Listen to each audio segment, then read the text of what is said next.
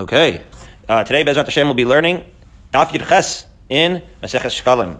We'll dedicate this. Well, we're always dedicating. Andrew was so touched when you dedicated your siyum uh, to Rav Chaim Zevin Linowitz. That's all. Uh, and we'll also do for a first name of a lady's mom, 91 years old. She's doing the racing bike, so uh, hopefully she'll get back on the bike uh, soon, better than before. Okay, we're on two dots from the four lines from the bottom of Zayin Amud Beis, and um, uh, Barry, remember we were talking about?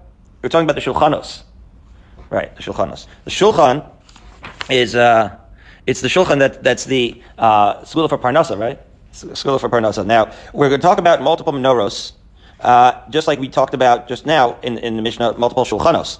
Uh, really, Moshe Rabbeinu made one of each. So when we see the diagram, we talk about the diagram as we will be talking about today of where it fit, right, in the Heichal, um, then and then it's really referring to Moshe Rabbeinu's one, and then all of the shulchanos and menorahs that are alongside it obviously would be alongside that one special one. But so now we're talking about Tani Mizrach Amarvin Sunim.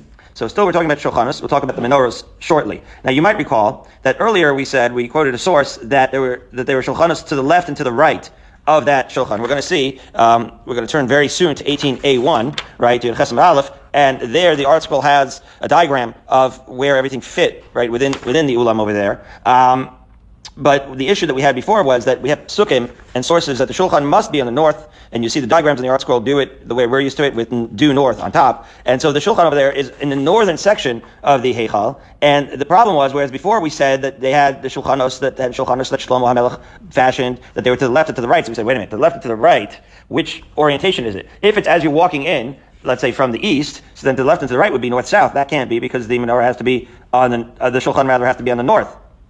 It must be, we said yesterday, that to the left to the right must have meant alongside in a line as you're facing it from the south looking due north, then you see it to the left and to the right. From that orientation, uh, all along a line on the northern sort of uh, uh, orientation of the of the Heichal. In other words, a line drawn in the northern portion of the Heichal would be where the Shulchanos would be lined up. That was how we entered yesterday. However, today uh, we have a more explicit source that the uh, Shulchanos that were fashioned by Shlomo HaMelech were in fact uh, fashioned north and east, which is going to be problematic, and we're going to try to resolve that problem. We're actually not going to succeed, but that doesn't mean that we don't try. So here we go. Tani.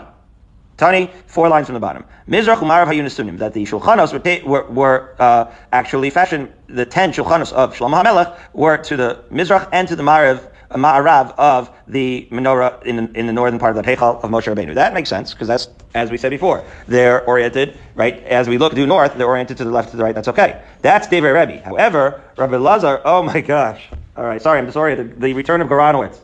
Incredible, incredible.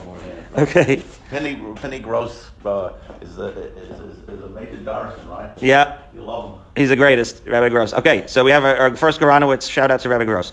So now, different Rabbi, we're going to talk about your Pesach soon. But right now, we're in the Shulchan, we're about to hit your Chesam Alf. So Rabbi Elazar Be Rabbi Shimon is going to argue here with Rabbi. He says, Safon Vedarm Hayunasunim, that they were placed long, lengthwise from north to south. Now, so the introduction, with the introduction we said before, we're in trouble now, as we said, because before we said right to left, we said, okay, well, it depends where you're oriented from. Right to left could be Mizrach Marav. That's okay. Problem is, Rabbi Elazar, Rabbi Shimon is saying explicitly that, that the Shulchanos were oriented north-south. That's the problem, as Gemara articulates. Gemara says, Ma'anda Amar Mizrach Marav Nicha. I can understand, Rabbi says, it goes east to west. Kulan Rui and Lasheris. All of the Shulchanos there were fit for service, right? In the sense that they were all in the north. That's what it means. Because we were told that it only, so to speak, works. It's only if it's situated in the north where it's supposed to be. However, says the Gemara, Man Amar Tzafan B'darim, Nimtza Shulchan B'darim. With a question mark. If you're going to say, Rabbi Shimon, that it's north-south, you're going to say that the Shulchan is in the, is going to be, that there are going to be some Shulchanos that are going to be in the southern portion of the Heichal. That cannot be.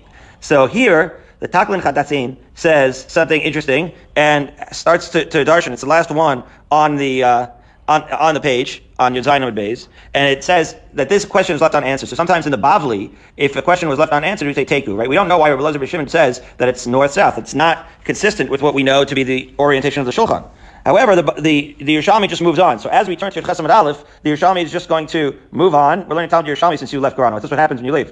Um, as uh, and, and doesn't really say teku, doesn't say anything, just leaves it and moves on. So what the Taklan Chadatin points out is that this discussion was, in fact, in the Maseches Yuma, which we'll be Bezrat Hashem learning starting next week, and there it was much more involved. Over there, it had more questions, it had more analysis, and says the Taklan Chadatin, now that we're in Yudzayin, in Yerushalmi, it uh, explains that one of the differences between Yerushalmi and Bavli, if you haven't noticed that the letters are smaller and that the editing is less and all of this, another difference is, if it's not lehalacha, then it's it's not going to be discussed as much. So because we know that this is machlokas between Rebbe and Rabbi Elazar Shimon, and because we know that in such a machlokas we're going to paskin like Rebbe anyway, so then the fact that we have a kasha on Rabbi Elazar Shimon doesn't really right move the needle for us that much because it's Yerushalmi. Yerushalmi is more halacha lemaisa. It's going to spend less time discussing, and it's so amazing that Garanowitz would walk in at this moment because Garanowitz is always harassing me, saying, "Why why are we talking about this? Why does this matter?" He's always trying to bring a pragmatic right application of whatever it is that we're learning, and so that's a Yerushalmi approach. You should really be also learning not only all of Talmud Bavli. Uh, you may, may you also be zocher to learn all of Talmud Yerushalmi. Because in Yerushalmi, when they have a question that's not halacha, they just move on. And that is this, that is uh, different from the Bavli, where we tend to uh, to discuss more of, of, an analysis, even if it's a not halacha lemaisa. Okay, so now we finally arrive at Chesam Aleph. So the, at this point, the Gemara says Tani. We learned in the Brisa, and we're talking about now. We're going to talk about the exact location of Moshe Rabbeinu Shulchan in the Heichal. So it says like this.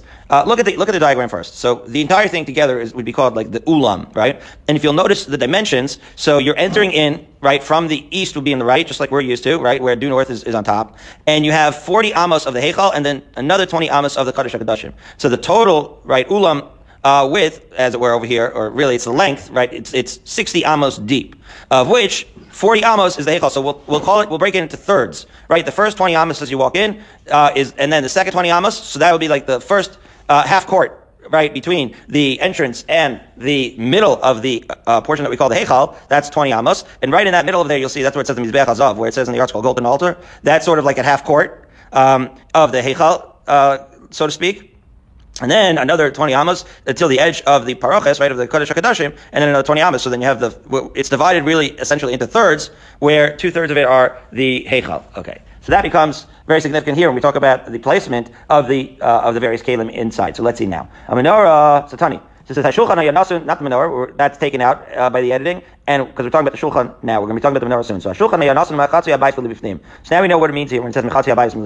It means the inner half means it's in the middle third. It's just inside, right, the, um, the half court, so to speak, just a little bit more inside than where the, um, the Mizbeach Hazav would be. That is where the Shulchan is oriented as far as east-west. And then, as far as north-south, when you look at the diagram, you see that the table almost is at the northern edge of the Heichal, so it's an exact placement. It's exactly two and a half amos, um, just, just away from that northern edge of the Heichal. Umenorah connected bedarim. And so the um, Farshim explain that what the Taklan Chadatin explains that the menorah against the bedarim just means that similarly, just like the table, just like the shulchan is going to be right just at the edge of the beginning of the middle third, just inside the Mizbeach Hazav in terms of east-west, and then two and a half amos from the northern edge, the menorah is going to be also just inside where the Mizbeach Hazav is, and two and a half amos uh, off north of the southern edge. That's where the menorah is. Okay, and then where is the Mizbeach Hazav oriented? Basically at midcourt. Mizbeach Hazav Hayonasan be'emtza habayis. Emtza habayis in this context doesn't mean the middle of the ulam, but the middle of the heichal, which is the first two thirds of the ulam as you walk in. Uh, so 20 amos in, and cholek esabayit mechetzio levifnim, and it divides the right mechetzio belifnim. It's like a half court dividing that heichal. When he means the bayis, he means heichal divides in half. And mashuch kim aklap chutz. However, it's a little bit off center, a little bit um, to the uh, towards Klape chutz in this case means towards the entrance, so a little bit towards the east. So it's just east of being in, in the middle court. Mashuch kima klape uh, mashuch kima klape chutz. Kima just means like a little bit. And mishlish. Um, however, they're all placed uh, a little bit inside of the first third. So what's going on here? It means that the mizbeach, which well, the table, the, the shulchan and the menorah certainly were a little bit more inside of, of the halfway point between uh, the halfway point of the heichal. It means that the mizbeach, even though it's a little bit oriented a little towards the entrance, there's all of them have a portion which is in the middle third of the ulam, meaning that second half, the inner half of the heichal, um, and all of them have a portion that's in that inner half closer to the Kodesh Kodashim, uh, at least a portion of it. Fine. So that is the orientation, just as you see in the diagram over here on 18a1. Okay, now, says the Brisa. We just talked about the Shulchanas, now we're going to talk about the same uh, kind of discussion, but regarding the menorahs, as follows. Eser menorahs asa shlomo. So Shlomo, just like he made 10 Shulchanas, he also made 10 menorahs. Mind you, there were uh, uh 13 of the Shulchanos. One of them was Moshe Rabbeinu, two of them were made by Shlomo. Uh, 10 of them, rather, by Shlomo. Shenemar, vayas, it's pasuk, vayas asa menorahs asa of eser, kamish patam. Okay, so, so those psukim are in Divrei Yamim. And why did Shlomo Melech Dafka make 10 of each is, is a good question. The Farshim explain. The um, article quotes the of Chachma that explains what does the 10 represent, right? Because as we said, there were 13. Uh, why did he make Dafka 10? So that's a good question. Number 10 certainly is um, very prominent. Uh, we just spoke with, just within the last few days about the Aseret Adibros. Um, we also spoke, I don't know if you uh, picked up on it, I just sort of glossed over it, and we talked about the Shulchanis yesterday, and we talked about the meat not spoiling. Uh, one of the one of the things enumerated in Pirkei Avos was the 10 miracles that took place in the Bais Rishon, and one of those was that the meat didn't spoil. If you remember correct, um, you know, Goran, I don't know if you learned yesterday, but the meat didn't spoil in the base of Mikdash, and still we use marble tables to cool off, right, these meats. They weren't coming out of the freezer. They were coming straight out of the shechted animal, body temperature. It could be warm, and it would be, uh, anything that you put in the Mizbeach can't be spoiled and can't stink, as we soon see. You don't put the skins on, uh, if you're going to, if you're not going to be burning everything. And so one of the miracles was that the meat never spoiled. And the Gemara asked, well, if the meat never spoiled, um, then why are we so worried in using these marble tables? So we said, because basically ain't somchim alanes, right? We don't take chances. We still have to do our hishtadlus. Be that as it may. That's why I said I threw it in for you from yesterday, even though it was pressed for time, because I, I wanted you to be able to hear that musar. Now, the ten menorahs, however, uh, so they whatever, regardless of what they represent, the question is how are they oriented? So we say. Uh, right? So the pasuk says that they were right and left, five and five. That was the source we had yesterday regarding the Shulchan as well. And so we're going to have the same question and resolve it in the same way that we did yesterday as follows. Says the Gemara in Tamar Chamesh Tzafan Chamesh Darim, if to the right and to the left means north and south, that can't be. Says the Gemara, V'lo'einam Norak Shir El B'darim, right? Just like the Shulchan is supposed to be in the north portion, the menorah is supposed to be in the southern portion. Shenemar, because the pasuk says, V'esam Menorah Nochach HaShulchan Al Selah HaMishkan Teimana, right? Teimana means on the south side. Okay, so the pasuk says that the menorah has to be in the south. So what does it mean when it's left and right. It must mean not left and right as you walk in, not not a line along the north and south, but rather meaning along the southern side right, it's going to be oriented just a line along the southern portion of the Heichal. Says the Brisa Afal Mavir So we know that there were a lot of menorahs there, but why we have represented over there one? That was uh, a shita that we only lit the menorah of Moshe Rabbeinu Shenemar because it says in the pasuk of menorah says that the menorah has in the singular the golden menorah and all its lights, we would light each night. Well, the fact that it says menorah in the singular implies that they're only lighting one. And if they're only lighting one, you better believe it'll be the one of Moshe Rabbeinu. However, that's only the first shita. Rabbi Yosef, Rabbi Yehuda, Aimer, a uh, machlok is here. Al hayamavir. He holds that we lit all the menorahs. Why? Because we have a pasuk that sounds like it's talking about menorahs in the plural. The pasuk in Divrei Yom says, "Shenemar ves hamenoros." The zahav. Right, the menorahs and the lamps, they would light them as was lifnei hadivir, right in front of that partition. Right, zahav sagur, closed gold. Okay, so Closed gold is referring to the way the menorah was fashioned. So that is, in fact, uh, a stira. Was there? Did we light all of them? Well, it's a machlokas. Did we light all of them or just one of them? Uh, the psukim suggest it could be one or the other. The next pasuk there in Divrei Yamim says, "V'aperach v'aneres v'malkachayim zahav hu michlo zahav." Uh, once we're mentioning the zahav, it sounds it says the pasuk "Kain kilu zahav shel shlomo."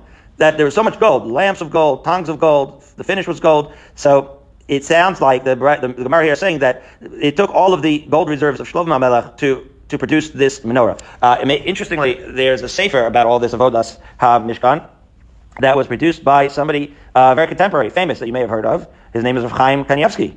He is, in fact, mentioned many times over here by the ArtScroll uh, in, in, in, an explanation. He had a, a lot of parish on this. The one parish I did not uh, quote, and I should, it's my fault, hopefully next time around, uh, will be Rav Yaakov Whale, who was actually my Rebbe in Hank, one of my Rebbeim in Hank. Um, never had him as a main rabbi, but he did write a sefer on Shkalim. I remember when it came out, I said to myself, well, that's one sefer I'll probably never need. But sure enough, we're learning Shkalim, and I've heard that the sefer is an amazing sefer. So, anyways, what Chaim Kanievsky, I bring it up because over here he says not literally. The, the, the, over here, not literally the Zahav Shlomo. So, so, by the way, just like uh, Baruch Hashem, I was okay to actually need Rabbi Yaakov Wells. I'm going to give myself a bracha that next time around, or maybe even before the next time around, I'll get to get through the entire Sefer. But anyways, um, on, on Shkalim that he wrote. But Rav Chaim Kanievsky wrote a Sefer about this, and he wrote that this when it says that all of the gold of Shlomo Melech was depleted, um, it's not literal. It doesn't mean that all of it was depleted because we have another source that suggests that that gold was never depleted. That, that it was so plentiful at the time of Shlomo Melech, there was so much prosperity that it was like not even that valuable. So it can't be that it was all depleted because then it would have been valuable, supply and demand, etc. Uh, so it just means that it took a lot of gold. That's what it must mean. It's a kind of, right, uh, guzma in a way. Okay. Be that as it may, that was how the menorahs were processed out of gold. To which in the Gemara says, Tani Rabbi Yehuda b'Shem Brasi, uh, Hayashloma noitel elef kikari zav, How was this gold fashioned? It would take a thousand kikar of gold, which is a lot, and I guess the way you purify the gold is you put them in this crucible and, and remove them, put them in the crucible and remove them. When you do so, usually it loses weight. So it literally would reduce it so it's so pure that a thousand kikars becomes one. That is quite a process. What was he doing this for? That's to purify it. Just like we in the, in the crucible of Mitzrayim were purified as a nation, here the gold in the crucible um, of the fire is purified. However, there's a different price that says, Tanya, Amar Rabbi Yossi Rabbi Yehuda, that Ma'aseh benoras mikdash, I say Sarah al menorah, Shasa Moshe b'midbar, dinar zahav, v'chnesur l'kor shmonim pam, v'lo chasar. So we have this one source that says that Shlomo Melech was uh, sticking it in a thousand times to reduce it to one kikar, and then we have another source that says that whenever we brought it, we only did not do it a thousand times, but it eighty times, but it wasn't reduced at all. So was the gold purified by reduction or not? That's the question. The answer is, says the Gemara, Yos ad yakum al sagin. Until it reaches maximum purity, it does lose a lot. It loses so much that a thousand kikarim can in fact uh, be reduced to one. However, mean dukayim al berare, right? Once it reaches the maximum amount of purity, lo chasar kulum. At that point, you can stick it in as many times as you want. It's pure, pure, pure, and it can no longer lose anything uh, in the process of, of putting it in the crucible. So fascinating. The gold and of the menorah and the positioning may all become halacha lemaisa very soon. Okay, we find ourselves on Yudchesim Aleph and halacha dalit, and we say the following. Uh, at the still obnoxious time of 5:57 a.m. So we have a little bit of time. So we go like this: Halacha dalit. Shlosha asar shofar sayuba mikdash. There were 13, as we mentioned already, shafars in the Mikdash. We're getting back to those collection chests. They were, right, they were so called shafars because of their shape, um, to avoid theft. They were narrow on the top. The Chasvalan, and this is what was written on them. We're going to explain what all this means. So first, Tiklin Chadatin, New Shkalim, great name for a parish. Um, the Tiklin Atikin, Old Shkalim, Kinin. Kinin means pairs of birds, as we will see from Zeches Kinin. The Gozle Ola, young Ola birds. We'll discuss what this means. Eitzim, wood. Uh, obviously, some of these things are self-explanatory, what you put there, but we'll see. Lavona is for the Lavona, Zav Lechaparis, gold uh, for the service vessels, we'll see. And Shisha, so that is the first list, the seven of them. And then another Shishalin and another six remaining were for the Korbanos Nadava. We'll explain what all of that means as well. Now, uh, this is kind of like all, all, all, what's going in here is essentially money, right? Um, but the money is uh, apportioned, right, for different things. So I don't know. Yeah, like, uh, this is most reminiscent of when you have the tzedakahs laid out, right? Um, Purim time. Uh, every organization will put out their pushka, let's say this is very common, and, and, then you sort of like give, it's written on the actual pushka, what the, right, what, what that is uh, for, what the collection is being for. So you have your Hatzalah, and you have your Ani uh, Ircha, and you have your different, the schools, and the different kinds of, so here, so it's for different parts of the base Mikdash, and we'll, and we'll understand why they had the different ones and what was the function of each over here.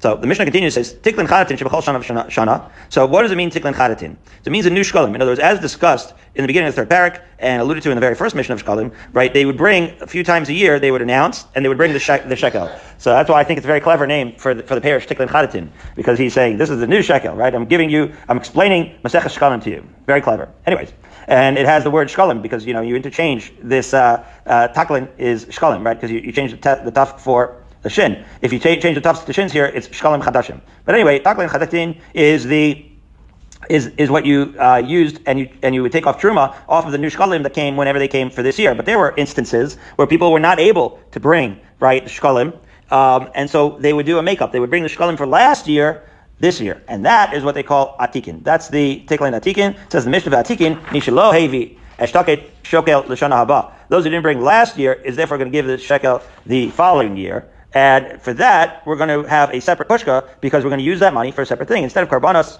and the current bedekabite, we're going to use it for the basic city needs of Yerushalayim and the roads and the buildings. Um, and so it's used for a different thing because again, it's not going to be part of the same truma because it's a separate collection. That was re- that truma was really only indicated for the collection of the shalom given on time. Now you can make it up presumably, and um, however, when you do make it up, it's not used for the same thing. It's earmarked for a different purpose. Fine. Now kinan hein torin v'gozle Allah b'nei Yona. So getting back to the bird pairs. So it says kinin and it says goes leola. Why are they separated? Why, what, what's the two pushkas over there about? So first of all, the, the, bird pairs are talking about the more mature, right, doves, and the the, oh, the goes leola are the younger pigeons. Now, why are they separated? So the first part of the mission says kulan olos. All of these are going to be brought just as an ola, which is in a dava. It's not a chova.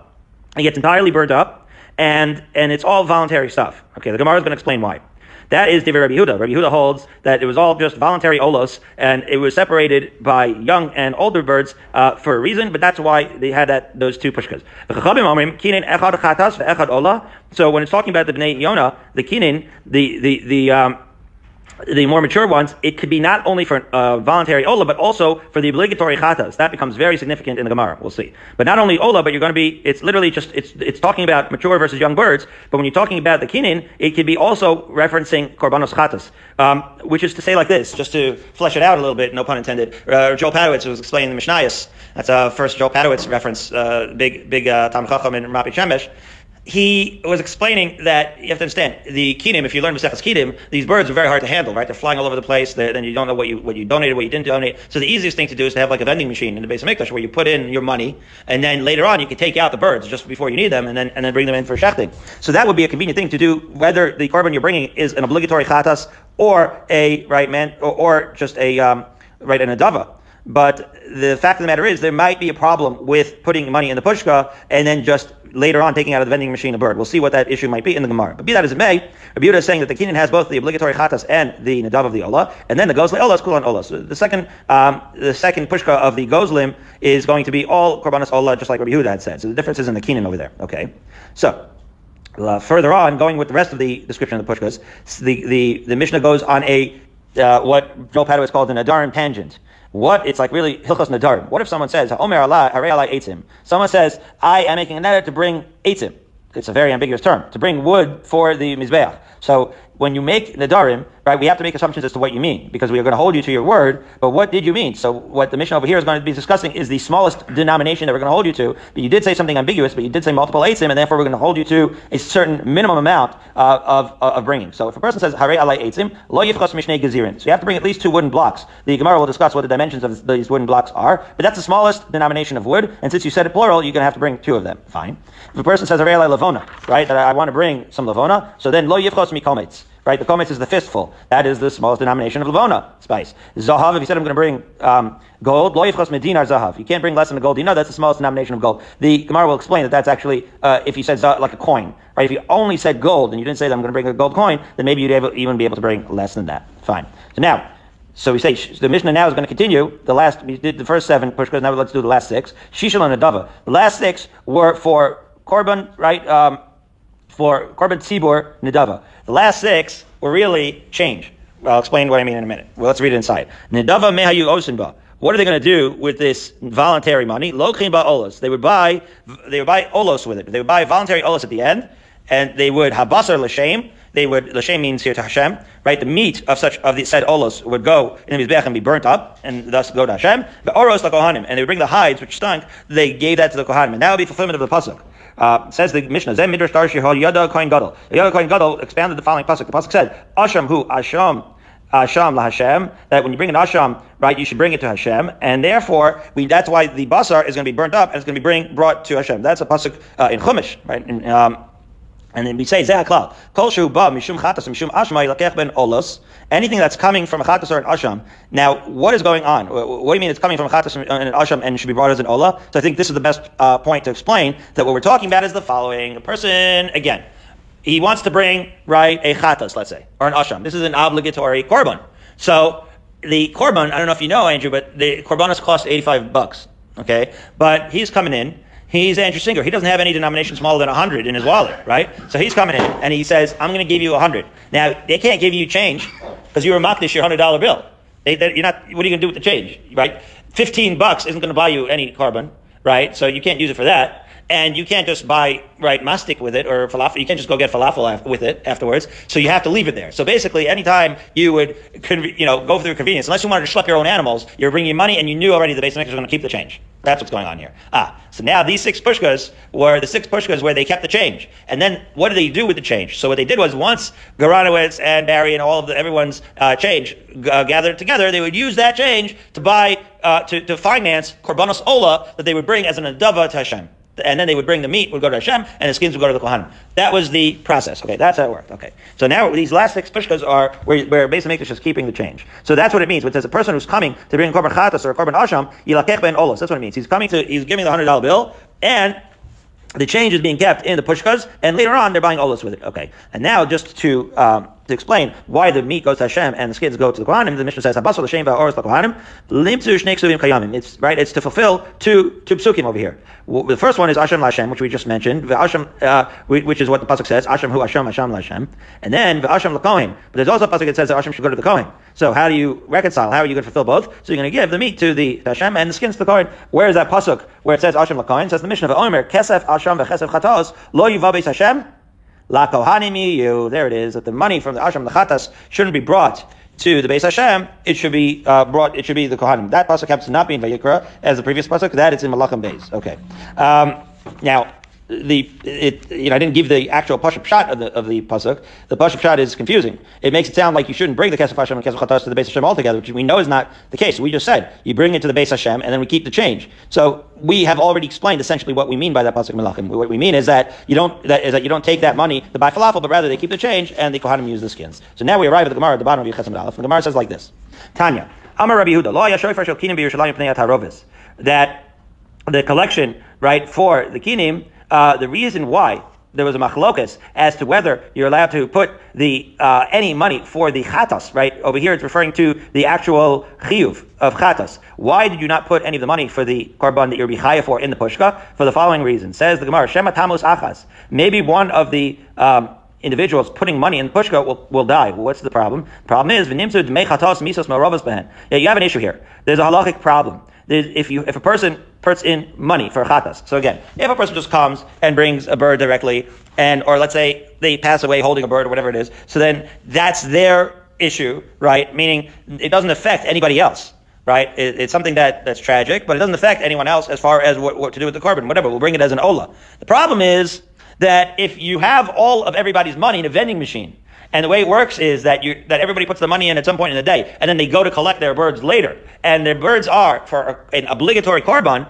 and then one of the people that's going to collect the birds passes away, as my um, as my mother uh, says. Um, often a slip between the cup and the lip, right? In other words, you pick up the cup and before it goes to your mouth, you, it slips and all and, and all the coffee pour, pours out. So here too, right? You you put in the money in the pushka, and then somebody didn't make it to, to, to get the bird. Well, now we have a problem because all of that money is mixed in. That owner's money, right? That person who put the money in the pushka, their money is mixed in with the money of everyone else's um, obligatory korbanos. And now we have a problem, a lucky problem. A person who put in the money and did not get a chance to take away the bird, now that money is mixed in, and everyone's korbanos can become puzzle because we don't know, right, whose money, uh, we don't know where that person's money is in the general pushka, and we can't use the money of a person who already passed away to pay for the birds uh, for somebody who's alive, who's bringing it. That was Rabbi Yehuda's issue. That is why we had the machlokas in the Mishnah as to whether you can in fact have any korbanos chatos coming out of that pushka. That's the source of this machlokas. So the Gemara says, "V'hatanya isha shamar But wait a minute, is this really a problem? We have a case in a brisa where the woman says the following: A woman, let's say, makes a neder. She says, "I want, I'm going to bring a bird as an offering." Okay. Maybe a dmei kain, but no shofar. So she can do the usual thing: put it in the vending machine, put the money in the pushka and in the shofar. Okay, so clearly you could put in for a chiyuv because that's a chiyuv. She created a chiyuv by creating an obligation for her, as we turned to your chesam base, and then vochelos bekachim. You might remember this. She can eat kachim that evening. You might remember this because we learned it in Erev and Lamed Beis. We learned this idea that she can rely. This is what the point is. Can, she can rely on the fact, right, that everything went smoothly and that the korban was brought by the kohen. Okay, says the says the Brisa continues. She's not choshesh that maybe the coin did was lazy, he didn't bring it. In other words, in order for her to eat kachim that evening, right, the korban had to have been brought right? And yet, she doesn't know for sure that the korban was brought. All she did was put the money in the pushka and rely on the base of mikdash. Uh, but if the korban had to have been brought for her to eat the kachim, so how, how could you rely on it? So we sit over there in Eruvin, where the, Kohanim are, are, reliable. They never leave the base of mikdash until they know that the korban was brought. They don't, they don't uh, leave over any work uh, until they're finished with their workday. Okay? So that's what it says. But, the fact that we rely on the Kohanim because they just never close up shop until the end. So that that's like uh, something that you could use a chazaka, so to speak, that it's not an issue that the woman needs to, to worry about. But implied in that Gemara in, in Eruvin, implied in this, is that we're not worried that somebody died, right? In other words, this is a source that not only are we not worried that the coin didn't do his job, we're also not worried that anybody who put money in the pushka passed away, because as we can see, it has a has a halachic nafkamina. This is, we're actually letting the woman eat the kachim on the assumption that everybody was able to bring the karbanas properly, and, and that none, nobody's money, and we don't care that possibly somebody died and their money is mixed in the pushka. So how do you reconcile that with the concern of Rabbi Yehuda that that you should not put anything in the pushka? Um, for a obligatory korban chatas uh, out of concern that the money that the one of the people who put in the money is going to pass away. So the Gemara answers that Rabbi Yehuda is also not concerned in a situation uh, where some where everybody put the money in and everybody is healthy and doing fine and passed their COVID screening because they were not concerned because it's a very very small chashash if something would happen. The case in our Mishnah what he's talking about where he is concerned and you have to put the pushkas separately is where we know that somebody died. So if we know that they're, they're, that the uh, owner died, so then of course that's where Rabbi Yehuda is concerned that that person's money was mixed in with the, with the pushka and it's going to ruin everyone else's chatas. So, so that, the Gemara asks, So wait a minute. If, if, we, if you're concerned that, that somebody died, and we know that somebody died, so then why, it, you could still have a recourse. You shouldn't let everybody else's money be invalid. Well, you should just nivar arba zuzevin Just take whatever the equivalent was, in this case, for a zuzim, um, right? The Zabin Abba betrays Zuzin, but it's two birds, let's say, so it's two Zuzim each, and you have four Zuzim over there. That's how much money the person gave, let's say, and just throw it in the river, meaning get rid of that and say, well, that, that was that person's money, right? Other we know how much these carbonos cost, so let's just take out uh, a piece, uh, an amount of money that's the equivalent of the person who passed away, and then the rest of them are going to be mutter. So why are we concerned, right? Maybe somebody's money who passed away was mixed in and invalidated everything. Just take that money out, and then everyone else's would be valid. To which the Gemara replies, no. The whole issue of Rabbi Yehuda is the classic Shas issue of Brera. Rabbi Yehuda does not hold a Brera. Now, right? In other words, in, in, order to take out the amount of money that's the equivalent of what the person would have brought in, retroact and retroactively, kasher everyone else's right korban, you'd have to hold of the concept of brera, the concept that retroactively we could say that this was that individual's money. But Rabbi Yehuda does not hold a brera. Rabbi Yehuda holds that you that, that literally, which it's earmarked. In other words, that that uh, that the person who brought in money that Yankel's right money that's in there is actually Yankel's money. It doesn't it doesn't change even as it's mixed in with everyone else's. And since we don't know which of these coins were Yankel's, then we have to be concerned. We can't retroactively say that the ones that we took away were retroactively Yankel's. It doesn't work that way, and therefore Rabbi Yehuda, because of that concern, it has a real halachic nafkamina in terms of the labeling of the pushkas in the Beis HaMikdash. Because those uh, those pushkas, Rabbi Yehuda is going to say, can only have animals that are going to be nedava, right? Because for the nadava we don't have an issue. In other words, even if a person dies, so it's all nedava anyway. It's all voluntary. So you just put it on the Beis HaMikdash. Nobody no no nobody has to right. We're not trying to relieve anyone's obligation, right? The problem is only when you have a chatas. So Yehuda says we can't have any money for the karbanos chatas. So if a person really has an obligation to bring korban chatas, either because of ceremony of having to do with, uh, you know, let's say it's uh, it's a yoledes or whatever it is, or because somebody brought the uh, neder upon themselves,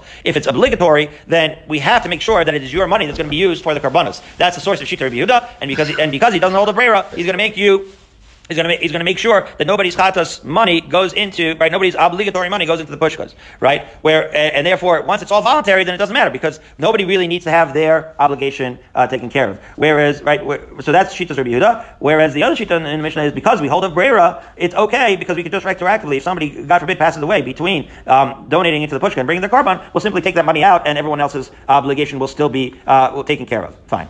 Okay, so two dots, six lines down uh, we're talking about the blocks of wood. So Yosi Rebbe Bun Amar Rebbe Bar Malabai. Rebbe Bar Mala asked the following. Would you agree? Amar Harei eights, maybe Gezer Echad. We said if the person said Harei eights him that he brings two blocks. Would you agree that if he said eights in the singular that you only bring one block? So let's see. Can a person even donate a single wood block? That's the question, right? We're talking about the minimum shiur. So, is like at a certain point, it's ridiculous. What are you gonna like if you bring a, a uh, incense? You're gonna donate a grain? Like, shouldn't there be a minimum that you could donate? So, is it meaningful to donate one block of wood? So Amar Rab Masnisa Amar came. The Mishnah said that it's okay. Why? Because Shazek Korban for the Atzma, Shazek Korban for the Atzma. An interesting raya. We see that if one wooden block is sacrificed by itself. How so? We say Kihada Taninan. It says like this. This is actually next Masech Chaim Yuma. It's going to be spelled out even more. Wait for Chavav Yuma, not so far away. A person like this. Kihada Taninan Taman. We learn over there in the Mishnah. Shnai Biyadam Shnei Gizra Eitzim. Let's say you have two Kahanim. They're holding two blocks of wood in their hand. Right? Since each block is carried um, by a separate Kohen, it sounds like it's going to be each one block is going to be an independent right korban. And for that, what would be a source? The Gemara is going to say in the pasuk because the pasuk says korban.